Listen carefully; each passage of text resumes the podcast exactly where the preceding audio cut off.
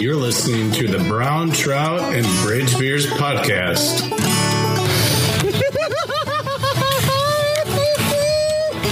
Oh, there it is.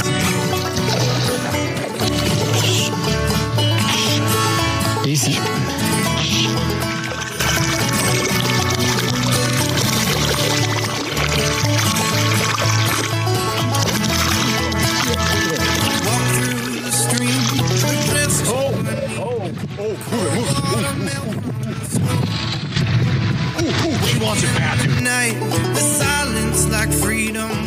Hey guys, everybody, welcome back to another episode of Brown Trout and Bridge Beers. I'd like to welcome everybody because this is our first in-person podcast. In a while.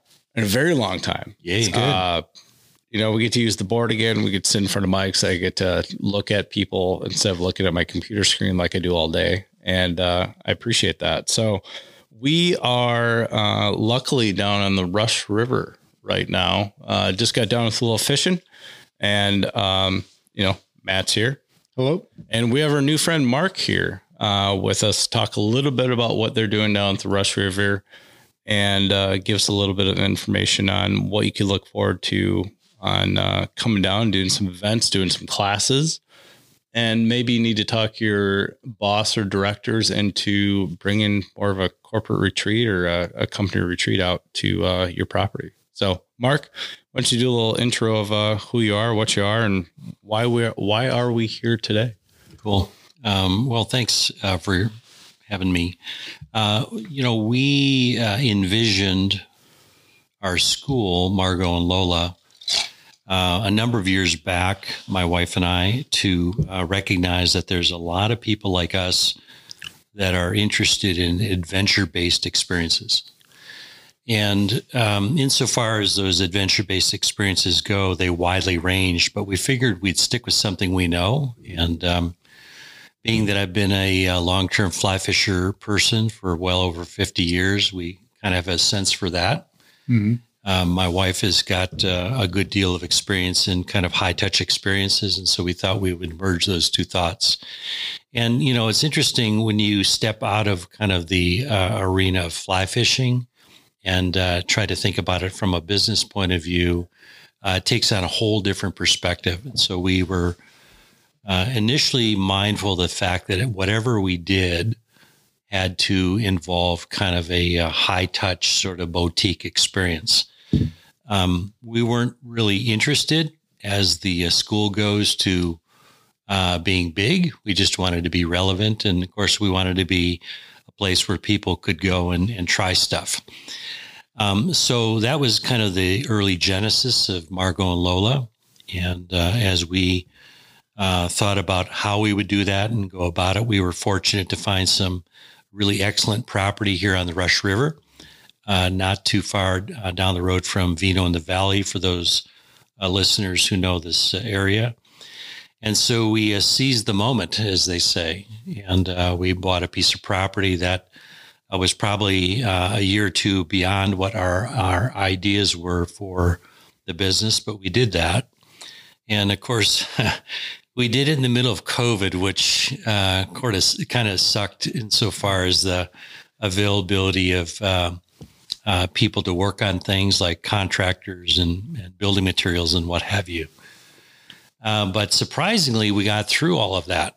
And that's where we built this building that you guys are sitting in today. And it's a very nice building. Yeah, thank you. We did that, and we also, again, put it on some pretty awesome property that has got a fair amount of good fishing and good access to the river from a beginner standpoint.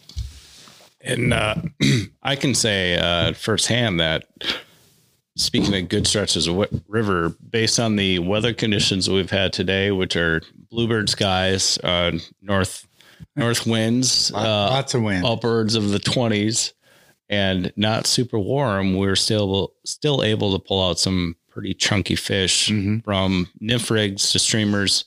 I saw a couple of risers. I mean, it's an absolutely beautiful stretch of river that, if you've ever been down here, you may have touched the water before, but this place gives you really good access with great walking trails and just a beautiful spot to hang out and be able to go check out the river at your leisure. Yeah. And you're offering classes, right, Mark? Yeah, that's right. So the basic idea has always been around being more inviting for beginners. Mm-hmm. And if you think about that, there's a lot of people never even been in a river before. So we had to kind of step back ourselves and ask ourselves, what would that mean and what would that experience look like? So our focus is on first-time fly fisher people, men and women alike, especially towards the female demographic, because that's a largely untapped opportunity as far as the industry goes. And so little things like having a shower facility and having lockers and having heated floors and having a comfortable area to be in beat a lot of the other options that beginners had to consider or could consider. So we have beginner classes. We have two classes format-wise. We have private classes and public classes. And to make all of that happen, we've got some really awesome instructors that have kind of their head and heart connected to giving good instruction to beginners, especially ones that, again, have never touched a rod, never been in the water before, right. Haven't even seen a fish other than maybe in a picture. So, yeah, we've been focusing on that as our initial offering, and then as Grant alluded to earlier, we're also very mindful of that kind of corporate audience that has essentially tapped out on the axe throwing or the otherwise other options for small group dynamics, getting together for offsite retreats or team building mm-hmm. as they go. And so we offer a venue for that. So those are our kind of two primary, our ideas. And with, you had mentioned you have a group of instructors here on location that'll come out and work with groups. Who do you have for instructors that are working, specifically with your team here? Yeah. Thank you for that question. We've got a good roster of instructors comprised of 4 women, 4 men. I say that because we have a mixed audience in terms of who wants to show up and learn, and not everybody necessarily wants to be instructed by a particular individual. So we give them choices. I'll put out a couple of different names for the audience that might be in the industry. We've got Corey Barrigan, who's a accomplished fly fishing woman, Marlene Huston, who is a world-class instructor. We've got Abigail Kreider. Those are just some of the 3 women that we've got examples of instructors around. We've got other gentlemen such as myself. So I'm one of the instructors. But we have Jeff Donegan, who's an Alaskan fisherman, has been doing that for quite a while and also fished the Driftless for a considerable period of his life. And then Josh and, I'm drawing a blank now on the other gentleman for life of me. But point of it is we had a mix of instructors, and we hope that those match well with the different kinds of classes that we have. So far, we've got a number of classes that are already enrolled and classes that we've conducted.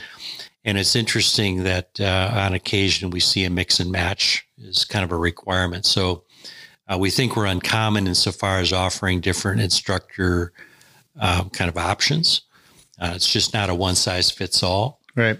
And so that's one of the ways that we distinguish ourselves. So if somebody was to sign up for a beginner fly fishing class, do they pick the individual instructor they would like to learn from, or is that, determined by you guys? Yeah, it's really up to the student. So right. Students get a choice, and then based on their choice or no choice, they then enroll in a class. And then as we talked earlier, the class is comprised of a very structured approach. So we have a kind of an outcomes focus towards our classes. We want to be relevant to our students coming in, and we want to match them with instructors that would meet those requirements. But in either case, we focus on what is the interest of the student. So when we get started, we typically have a 90-day or 90-minute program. And that program is very much a classroom setting. So if you in the audience can imagine a classroom environment with a audiovisual capability, we go through a 90-minute kind of a combination of hands-on and theory just to ground the students in what they're going to experience. And then we step outside and we spend about 30 minutes kind of giving the general physics of fly rod, which end to hold, Yep. and learning how to cast a fly rod in order to get the basics kind of understood. And then once everybody's good and ready, we step into the water. And at that point, we spend upwards to 3 hours going through a really hands-on kind of accumulation of the first two pieces. We spent time in the water going through a variety of stations, as we call them. So again, for your audience to maybe envision, particularly beginners, we have kind of a golf course arrangement of sorts where we have 12 different stations or 12 different holes. And we liken those to the different things that they've been taught prior so that they can associate those theoretical things to the practical things and ideally catching some fish as we did today. Yeah. And when we got here this morning, Mark kind of ran us through a typical day, obviously a little, abbreviated, but like we had talked earlier, the fact that what you learn in the classroom in the beginning of your time here, within an hour, you're applying that knowledge you just got onto the river, which is, as far as I'm concerned, extremely helpful. Yeah. I mean, it's definitely completely different than, again, not knocking any of the courses or learnings that you can do in the Twin Cities. But if you come out here, which it's an hour, I live in Blaine, it's an hour and 23 minutes from my doorstep. You can come out here and immediately put those learnings on the river instead of going home, maybe waiting a couple of days, then meeting up with the group and going out, right. Going on the water. Whereas you're not forgetting, you're not going home and doing your home stuff and doing dinner and forgetting most of it. You're on site and learning and putting it directly into use, which is not anything I've seen, at least in our area, regards to fly fishing. That's a great way to learn. Yeah. And I think that was the basis for why we decided to do what we did, is that there's a kind of a practical application of learning that was missing, not just in the general area, but I think the industry at large. There's a lot of parts and pieces, Grant, as you mentioned, that could come together, but they're not always in the same sort of time frame. And that tends to pace people's interests and also their ability to learn. So we thought that we would put it all together. And so that's back to the kind of first question around what is it we do, is we offer that kind of integrated class to give a full experience. And then the takeaway is you like it or you don't. And if you do, we have other things that we could offer, or that we can certainly encourage going other places, Grant, as you mentioned, to take advantage of the rest of the industry, right? Because there's a lot of resources out there. But we think we fill a pretty interesting niche, and that is being a really, really good place to start out as a beginner. Although we've had certain people that have had come through our classes that have had a chance to try it before, but may have forgotten certain pieces, or maybe never knew at one point what those were. Right. And so we get a chance to kind of integrate all that back and give them more of a perspective on it. It's surprising to me how much is involved, but it's more surprising to see how much can be absorbed by a student, a first-time student, in a period of 5 hours or even less. Mm-hmm. Is that typical length of time for a class, is 5 hours, roughly? Yeah, we've decided earlier on that we were going to be comprehensive. And so we discussed, we being the instructors that I referred to earlier, we decided that we wanted to be kind of a complete picture. Mm-hmm.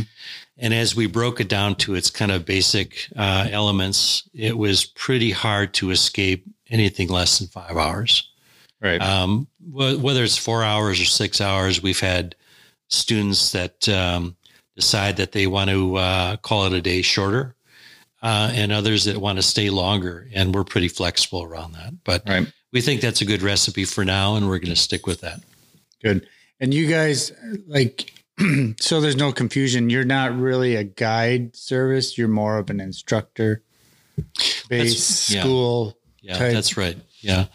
Yeah, there are plenty of awesome guides out there, and the way I would distinguish it is that a guide knows where to go. And oftentimes, and I've used plenty of guides myself, oftentimes can offer some tips and some learning to being a better fisher person. But we start more basic than that. Right. We start at the level of what is a reel and what is a rod, what is a knot, and what kind of fish are out there, and what is the idea of entomology, and some really, really low level kinds of things mm-hmm. that guides may assume or may require in order for you to take advantage of a guide. So I think somewhere between retail and a guide is where our school fits. And I'm intrigued by your question because I hadn't really thought about it that way until now. But I think that we fill that void that kind of actualizes or enables the industry from a beginner standpoint. Right. I shared with you guys both while we were fishing and earlier that we're often found in a position of giving advice after the fact as to what kind of equipment should you use and where can I buy it. And so it's interesting to think about that, which kind of completes the cycle around how we can support our local retail shops, which we're excited to do that. And then also to your question around, pushing our beginners now maybe intermediaries to other places like guides, in the area or outside right. of the area as well. Good. Yeah. And I think a big piece of that, like we've talked about a few times, is you're not directly tied to a specific shop.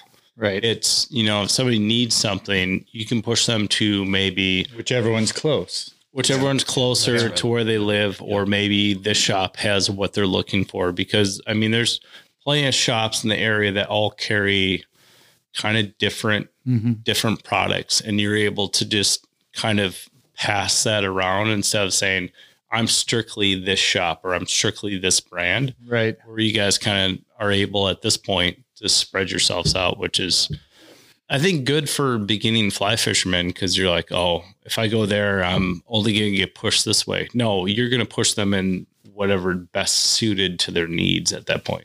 Yeah. Yeah. I appreciate you bringing that point up, because we, again, don't want to be in the retail business, and we're not interested in guiding.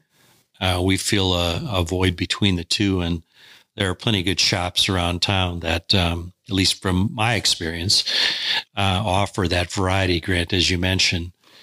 And those are the experts in what is hot or not as far as equipment goes. I have bias, and as we all do. We all do, yep. Yeah. But to the degree that we're catering to a very open mind, kind of an open canvas audience, right? And want to give them the benefit of the expertise where it lies. That's great. So, I know we kind of touched on it a little bit, but I kind of want to circle back to, okay, I've never fly fished before. I'm signing up for a class. What does my day timeline look like once I arrive on grounds? Yeah. Good question. What time do they have to be here? Yeah. Soon. Depends on the season, right? Because this morning I would have not gotten here any earlier than 10 o'clock. Oh, no, it's kind of breezy. Yeah. In general, then let's talk about generalities. So you talked about the fact that we've got 5 hour programs. Typically, if you look at our reservation system and our our website, you'll see that those programs start at 8 o'clock and 1 o'clock. And so what we like to think is weather permitting and otherwise, our guests would show up a little beforehand to get acquainted with the facility that we have. Again, if you can imagine, or maybe you've looked on our website, we have a fairly comfortable area to get kind of situated, get your stuff hung up, get some coffee or sandwiches, it may. And then if you're in a private class, of course, you're with your people. And if you're in a public class, you might be joined by others. But we have a classroom setting, and we like to make some just general introductions. We like to get a sense for what it is that you're interested in learning today, besides the art of fly fishing. We have made it a promise to our guests that we are here to uncomplicate that experience. So we talk in very plain language. We try not to use a lot of clever words or fly fishing lingo that three of us might have on the river. Some of it's appropriate, some of it's inappropriate, but we like to keep it to the understandable level. And as I mentioned earlier, we go through a very structured format. We have a class curriculum that we have developed with 8 instructors in mind, having about 300 years of a total experience. So we think we have a pretty good idea what is the basics of fly fishing.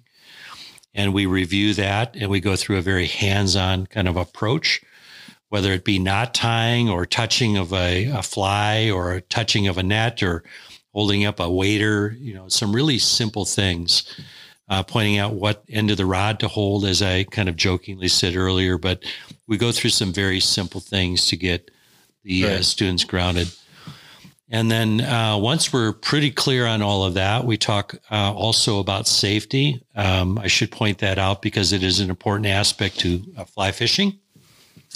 There's some kind of basic elements of that. There's the person's safety, the fisherman's safety, which includes things of like wading across the river appropriately. There's casting. We don't want to get anybody injured in the process of that. There's also fish safety. And so to the degree that we have a program touching on that as well, and then we're ready to step outside.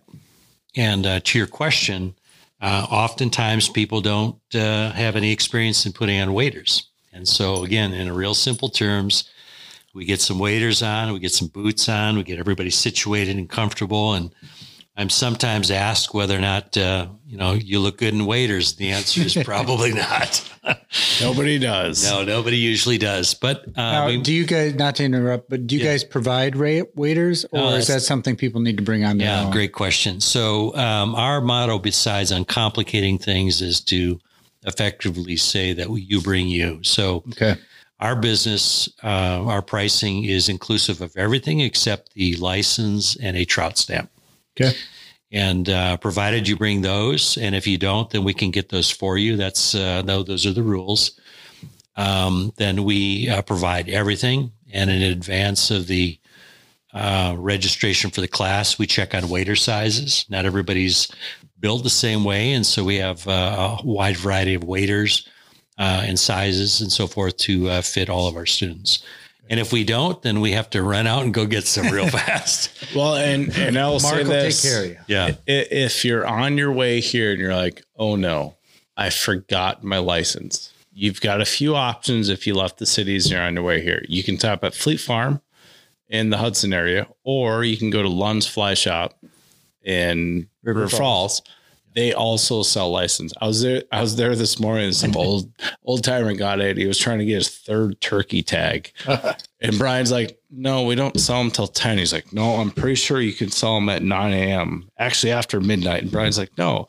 So needless to say, if you got my license, you've got a couple options to hit on your way down here. And everybody's got a smartphone now. And so you can do it from your smartphone. Yeah. Well, go get a Go Wild card from Wisconsin, because that's the best way to hold the license. Amen. Yeah. And the good news is we have a printer, and we have this thing called the internet. Perfect. And, we are able to do last minute licenses.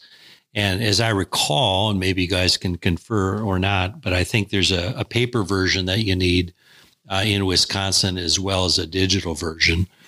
But we have those capabilities here. And so we hope that people pay attention to getting their licenses in advance. Yep. But once that's the case, then we're off to the river.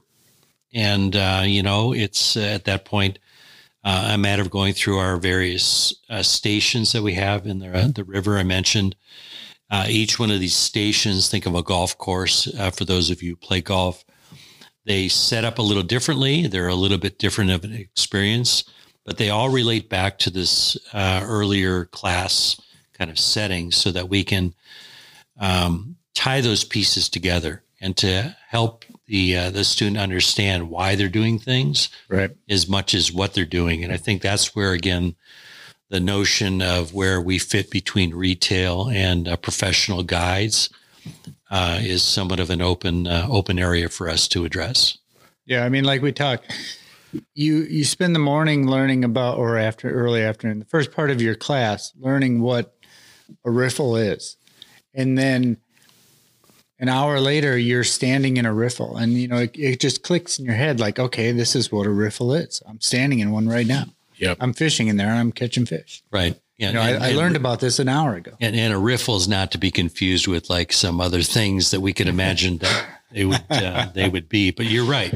Yeah. And so some of that lingo that is important, particularly when it comes to describing how the river's behaving, mm-hmm. right, or how a fish is behaving, or some of the equipment that we're using becomes important. And so I think, like with any other sort of skill, you get to understand what those shorthands are for that. So yeah. Exactly. Yep. I would like to point this out. What I found about today, you know, fishing with Mark, which I felt is very interesting, is Matt and I have fished, no joke, this stretch of river a lot, you know, over the last 7 or 8 years. But your intimacy with this point of water was pointing out places where I would have never stopped to fish before. Mm-hmm. And we were stopping to fish and we were pulling fish out. Mm-hmm. So, you know, that's what I'd like to say to our listeners is, even if you've been fishing for a few years and you think you've got the game dialed, coming down here and getting in class with you and learning these different small pieces of water that you can find on the Rush. I learned a lot today that mm-hmm. I had never, like I said, I would have never stopped and fished a lot of those spots that we were pulling fish out today. Mm-hmm. Before we walked up and I pulled that bigger fish out today, in my brain, I said, I've never pulled a fish out of there before, ever, never once. I was like, I would have walked right past it. And you're like, nope, go try that out. Mm-hmm. And Matt, you pulled a couple out on a streamer and I pulled that nice one out on a nymph. I'm like, without Mark, we would just walked right past it. So if you think you've got it nailed, this is still a place you can come and learn more. Yeah. Sometimes it helps to relearn the basics, you know, because you get stuck in a rut of, you know, like especially a lot of the streamer guys. I mean, streamer fishermen are really good at what they do, but they're not very good at much anything else. Yeah. You know, you give a streamer bros, you give a streamer guy a nymph rig and you're like, go catch some fish. And, you know, they all of a sudden they're stripping back, you know, a couple of pheasant tail nymphs. But no, I mean, and we all learn stuff and certain ways of fishing, and then we evolve or move on or, you know, move into, you know, different types of fly fishing because there are so many different ways that you can do this sport.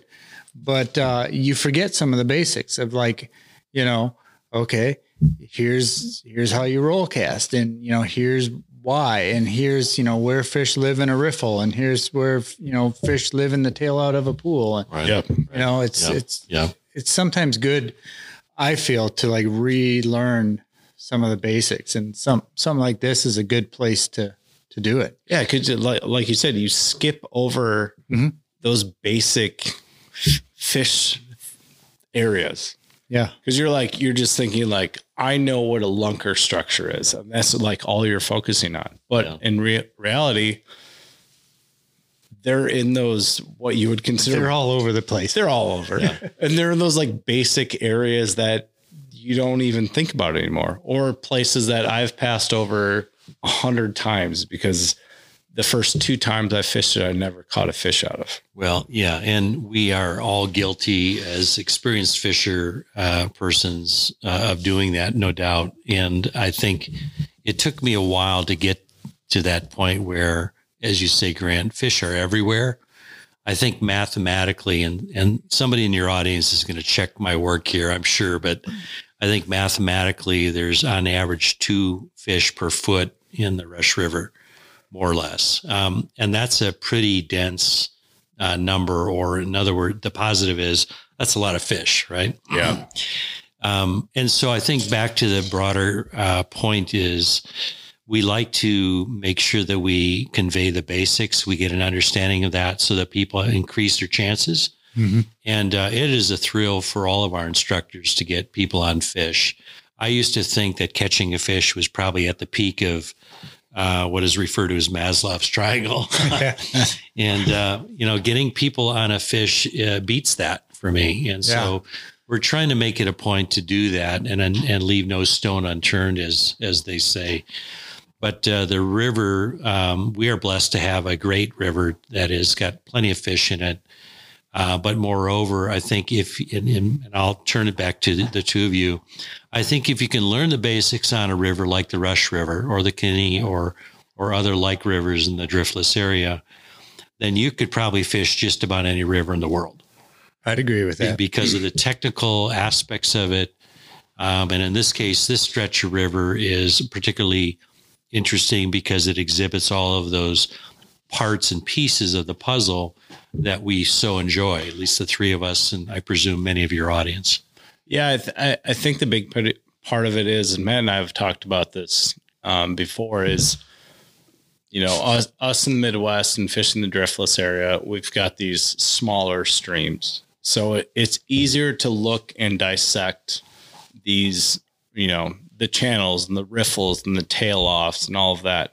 Right. So you can take all of this once you get into something bigger like the Madison or the Yellowstone or the Bighorn, and stop looking at the 80 foot wide river and narrow it down to what you would consider the Rush, and look at that piece of stream and say, okay, where am I going to fish? Okay. It didn't work there.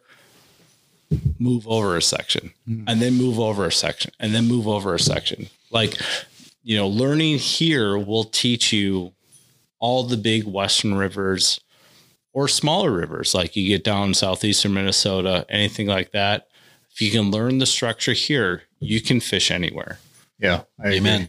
You know, I think one of the biggest things I ever learned from Matt was when him and I first started fishing together, we took a fishing trip out west with, it was the Bob Mitchell's crew, that Proutastic journey we went. And that was like maybe second or third time Matt and I ever fished together. We're fishing the Bighorn, and we're with my buddy Area Man, and Area Man and I just hop in the river like 6 feet off the bank, just like immediately like that. And Matt's standing on the bank like, what are you guys doing?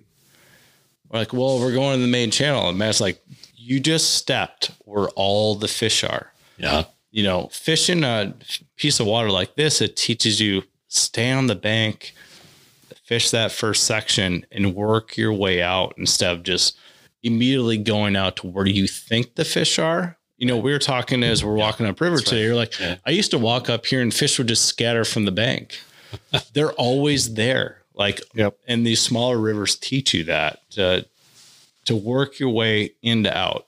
Yep. Yeah, I have to add actually this maybe to some of your audience. You know, we just opened this January, to be clear, and we've been doing classes prior to the building being constructed. And now that the building is operational, we've had I don't know, 50 students, let's say, that's have gone through this program so far.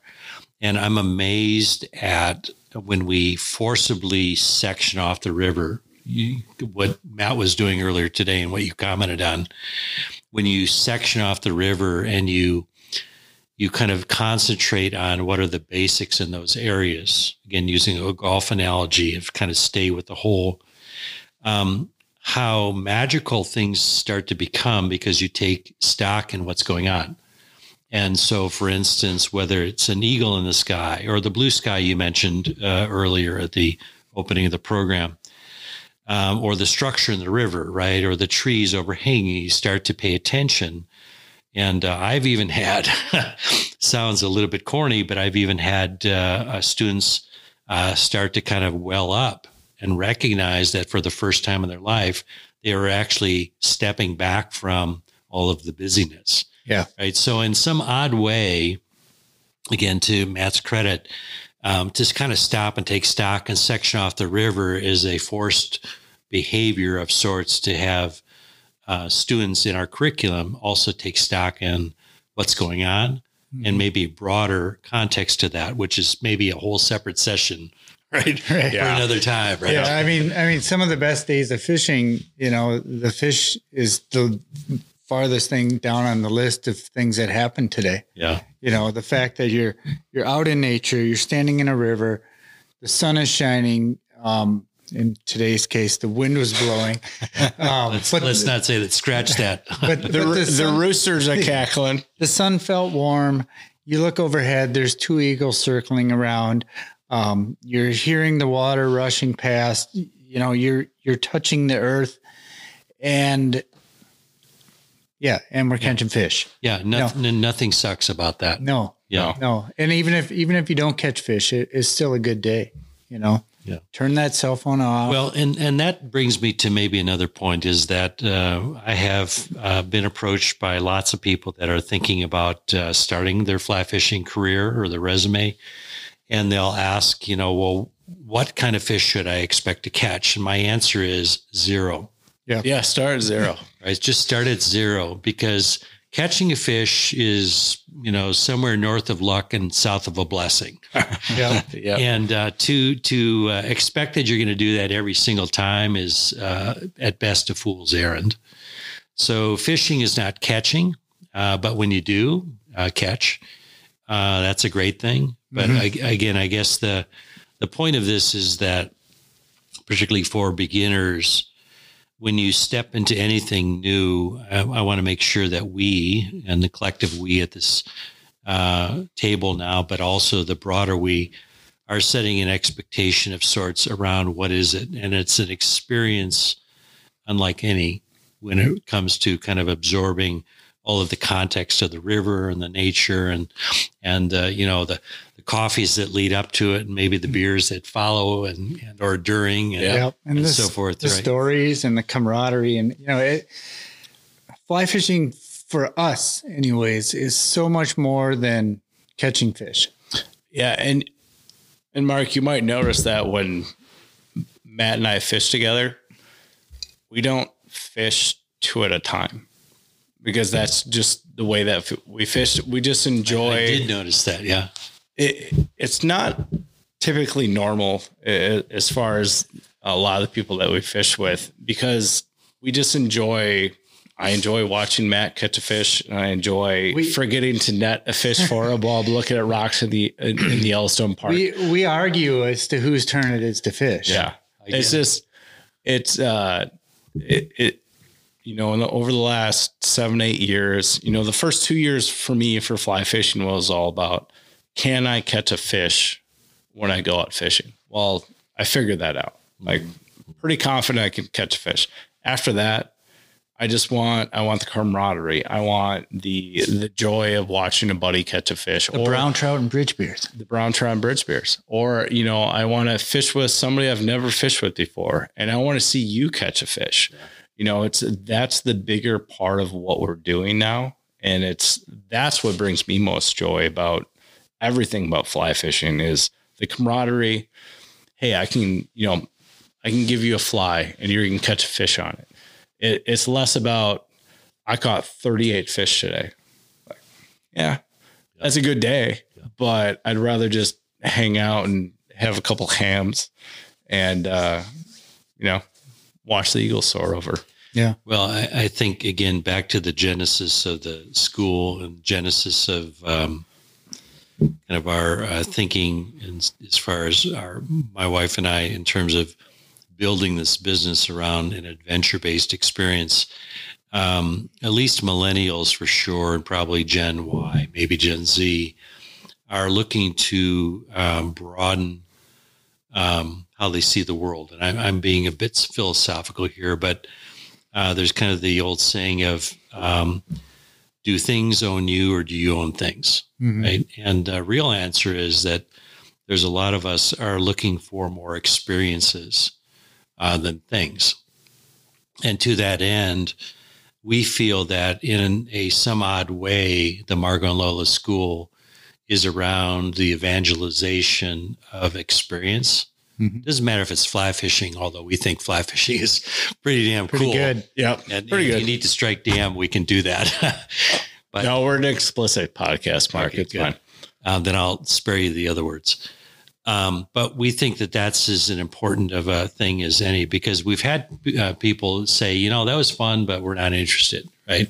Okay. To which my answer is great. You tried it. Glad you tried it. Right? Yeah. If you're outdoors, Matt, to your point, if you're outdoors, that's a big fat amen. Mm-hmm. Try something else.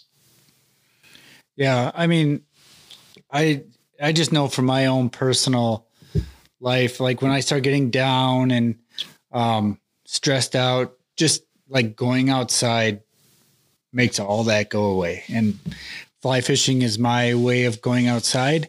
And, you know, there's a lot of power in, you know, reaching out and touching a tree, you know, and having your feet on the dirt, you know, and like I just said, you know, fly fishing is how I do that. Some people, my wife, she really likes to hike. I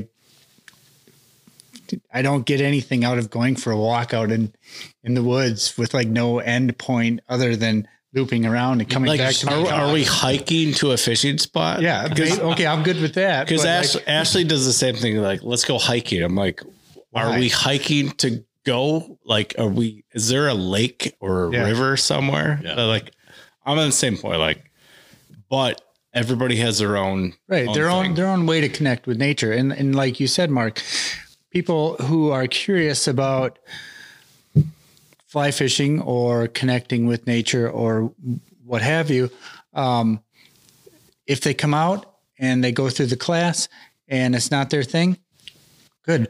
Maybe it pushed them towards something else that's their way of. Maybe they picked up birding, photography. Yep. You know, we were talking about earlier about the prairie grasses and the prairie flowers that you guys have out there. Mm-hmm. My wife would go insane about that stuff as soon as it comes and starts blooming. So you've got to schedule the different colors and things that come out. So, right. I mean, that's a big part of it too is, yeah, there's fly fishing, but this section down here, even now, I mean, there's no snow. So that's great. Well, it's March. Yeah. But like bring springtime when these prairie grasses and the prairie flowers start to bloom. It is serene. It is gorgeous. There will be bugs and when birds. The flocks come out, it's amazing. And we saw those swans that flew over ahead of us today. I'm not a swan guy. I don't know which kind of swans those were. They're honking at us. Matt and I have gotten scared off the river numerous times down here by beavers. I mean, there's Sasquatches. Well, the Sasquatch is a little further up. That's there. Only a rumor, I'm told. Yeah, but Sasquatch, black bear. I'm not really sure which one it was. Yeah, again, as a bit of a promotional editorial, we were very fortunate after we bought the property, not before, but after we bought the property, we recognized that the prior owners had invested in this 5 acres of wildflower. Meadow. And again, for your audience who's maybe, you know, on the edge of trying fly fishing, but not really sure, to your point, we've got a very nice trail system that's managed, that's agreeable to any capability. You don't have to be a hiker or a mountain climber. You can just get out of the car and walk if you can do that. but to appreciate the variety of things that this region offers. And as we talked about earlier, the broader region of the Driftless area has got a lot of geological interest points.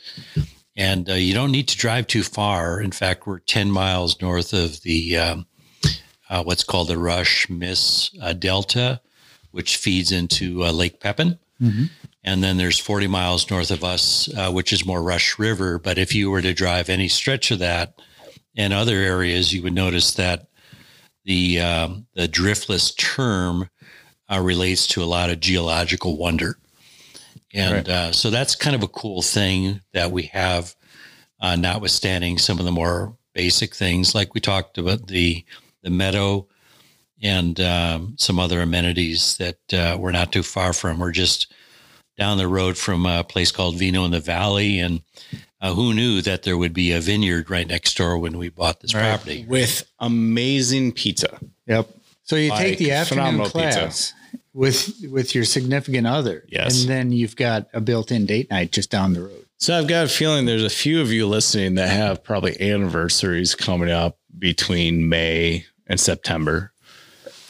And you're like, I would really like to fish, but I know that I should probably spend time with my significant other. Good idea. Here is your option. You can go online to the Margo and Lola website, buy a gift card, take a class, and then head, is it a mile?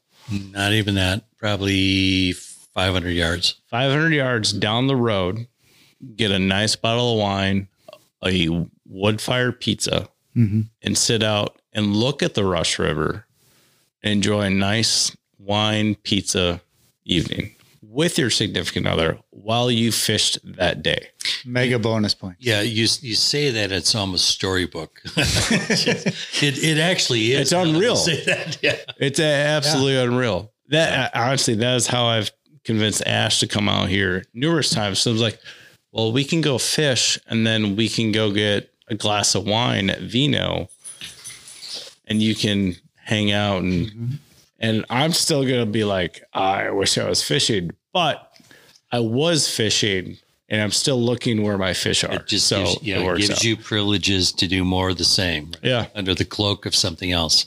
Yes. Yeah, so that will guarantee you fishing trips in the future. Yeah. It's just a great spot to be. You know, like we mentioned, it's so close to the cities. It's an easy drive. And let's just promote the Ellsworth Creamery while we're at it, because you can stop and get fresh cheese curds. We've been snacking on cheese curds all day. All day cheese curds, squeaky cheese curds.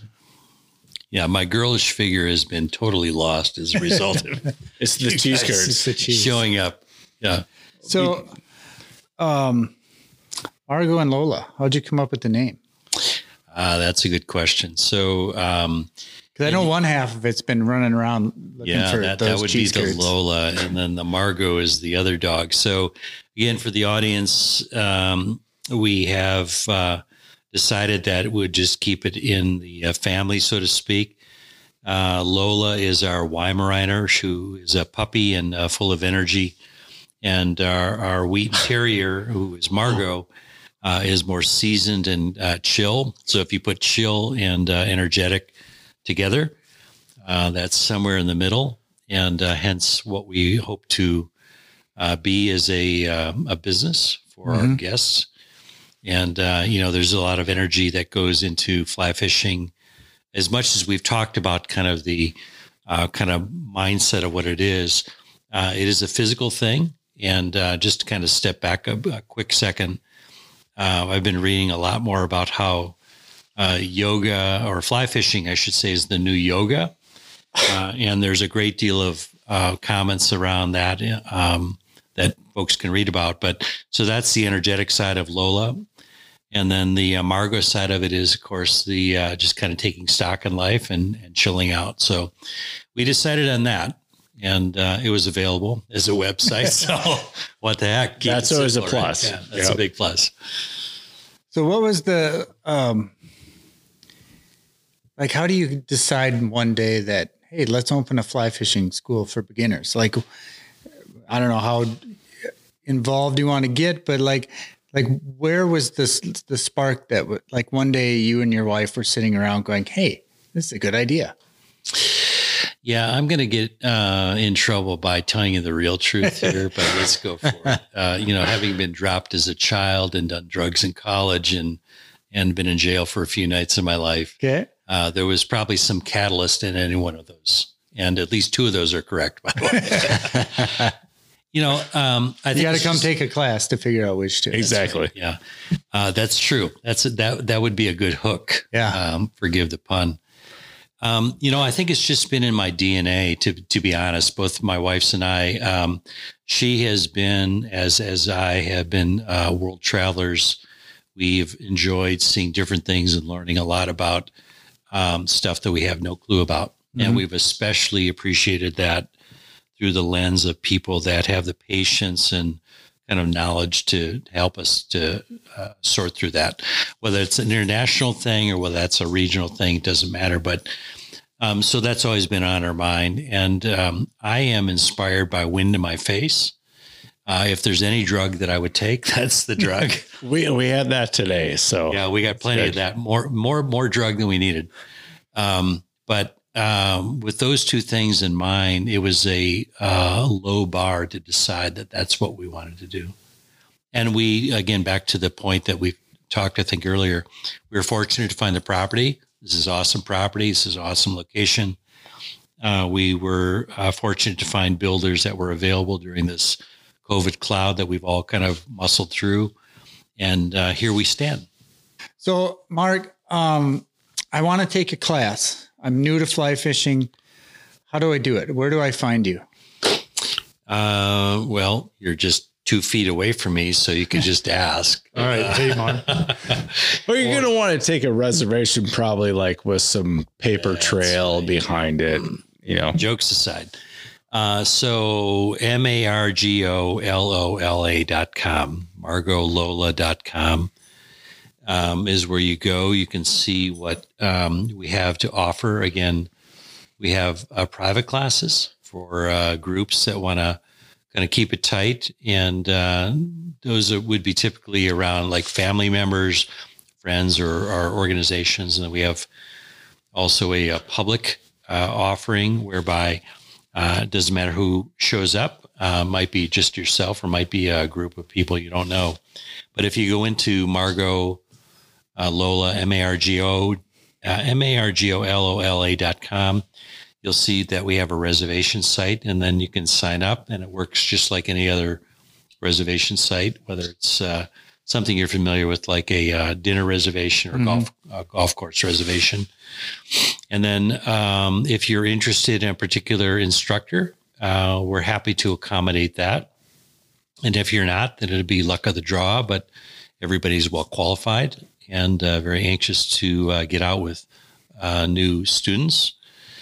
And as a maybe mentioned or alluded to, we do have occasionally those students that want to learn more, do more. And so we can put those together with different instructors that have specific areas of capability. So, for instance, Josh Baser is one of our instructors, and he's very adept at spey casting. And for new fly fisher people, they probably don't know what that is. But for those that have taken some either classes or have been fly fishing before, they may want to learn about spey casting, right? Or distance casting from, say, Marlene Huston, who's an expert in that, et cetera. So we can get very specific, and we're happy to do that. But in the registration of it, it starts with our website. Great. Yeah, and we'll post a link in the show notes, and we'll put it in our Linktree profile on Instagram, so you guys can find that.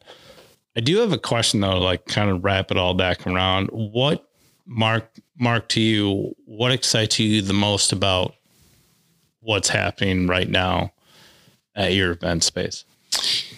Well, I think I don't know if it's a resurgence in fly fishing, but I think it's a moment in the industry that we are going to be a part of. And that is a moment where the industry could do maybe a better job at allowing beginners to try things out. And there's been a lot of conversation by large manufacturers, I think probably retailers to some degree, and many guides that I've spoken to around, gee, wouldn't it be great if we could get more people involved? And this goes a little bit against the grain of people that, like ourselves, have been fly fishing for, you know, years and years, right? So what excites me about it is the opportunity to invite openly the chance for new entrants to the category of fly fishing to try it out. I've been a lifelong educator. I pride myself in inviting people to kind of rise to the occasion, pardon the pun for those of you who are fly fisher persons, but to rise to that occasion and to get outside and get some fresh air. And that gets me excited. Good. It's good to hear. Well, like I said, we're going to post a lot of the links and stuff in the show notes. Mark, thank you again for having us out today. So my pleasure, guys. We had an absolute blast fishing the stretch of river. And again, to our listeners, you're looking to learn more. Maybe you listen to the podcast. You've never actually fly fished before. This is a spot to go because it is on one of our favorite stretches of river.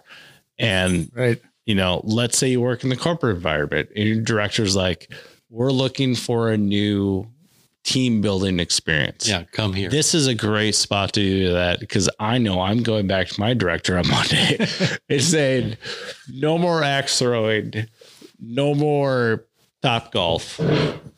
Let's bring everybody out to Margo and Lola, and let's go fly fishing. So, Mark, thank you again for the hospitality. Thanks, Mark. Beautiful spot. It's been a pleasure fishing with you and meeting you again. And Lola. She's been a great host, and look forward to fishing again in the future. Thank you both. And thank you, audience, for listening to this session. All right. Well, everybody, we'll catch you on the next episode of Brown Trout Bridge Beers, because we don't do Zooms anymore. No, we're going live from here on out. So thank you very much. We'll talk to you soon. Bye.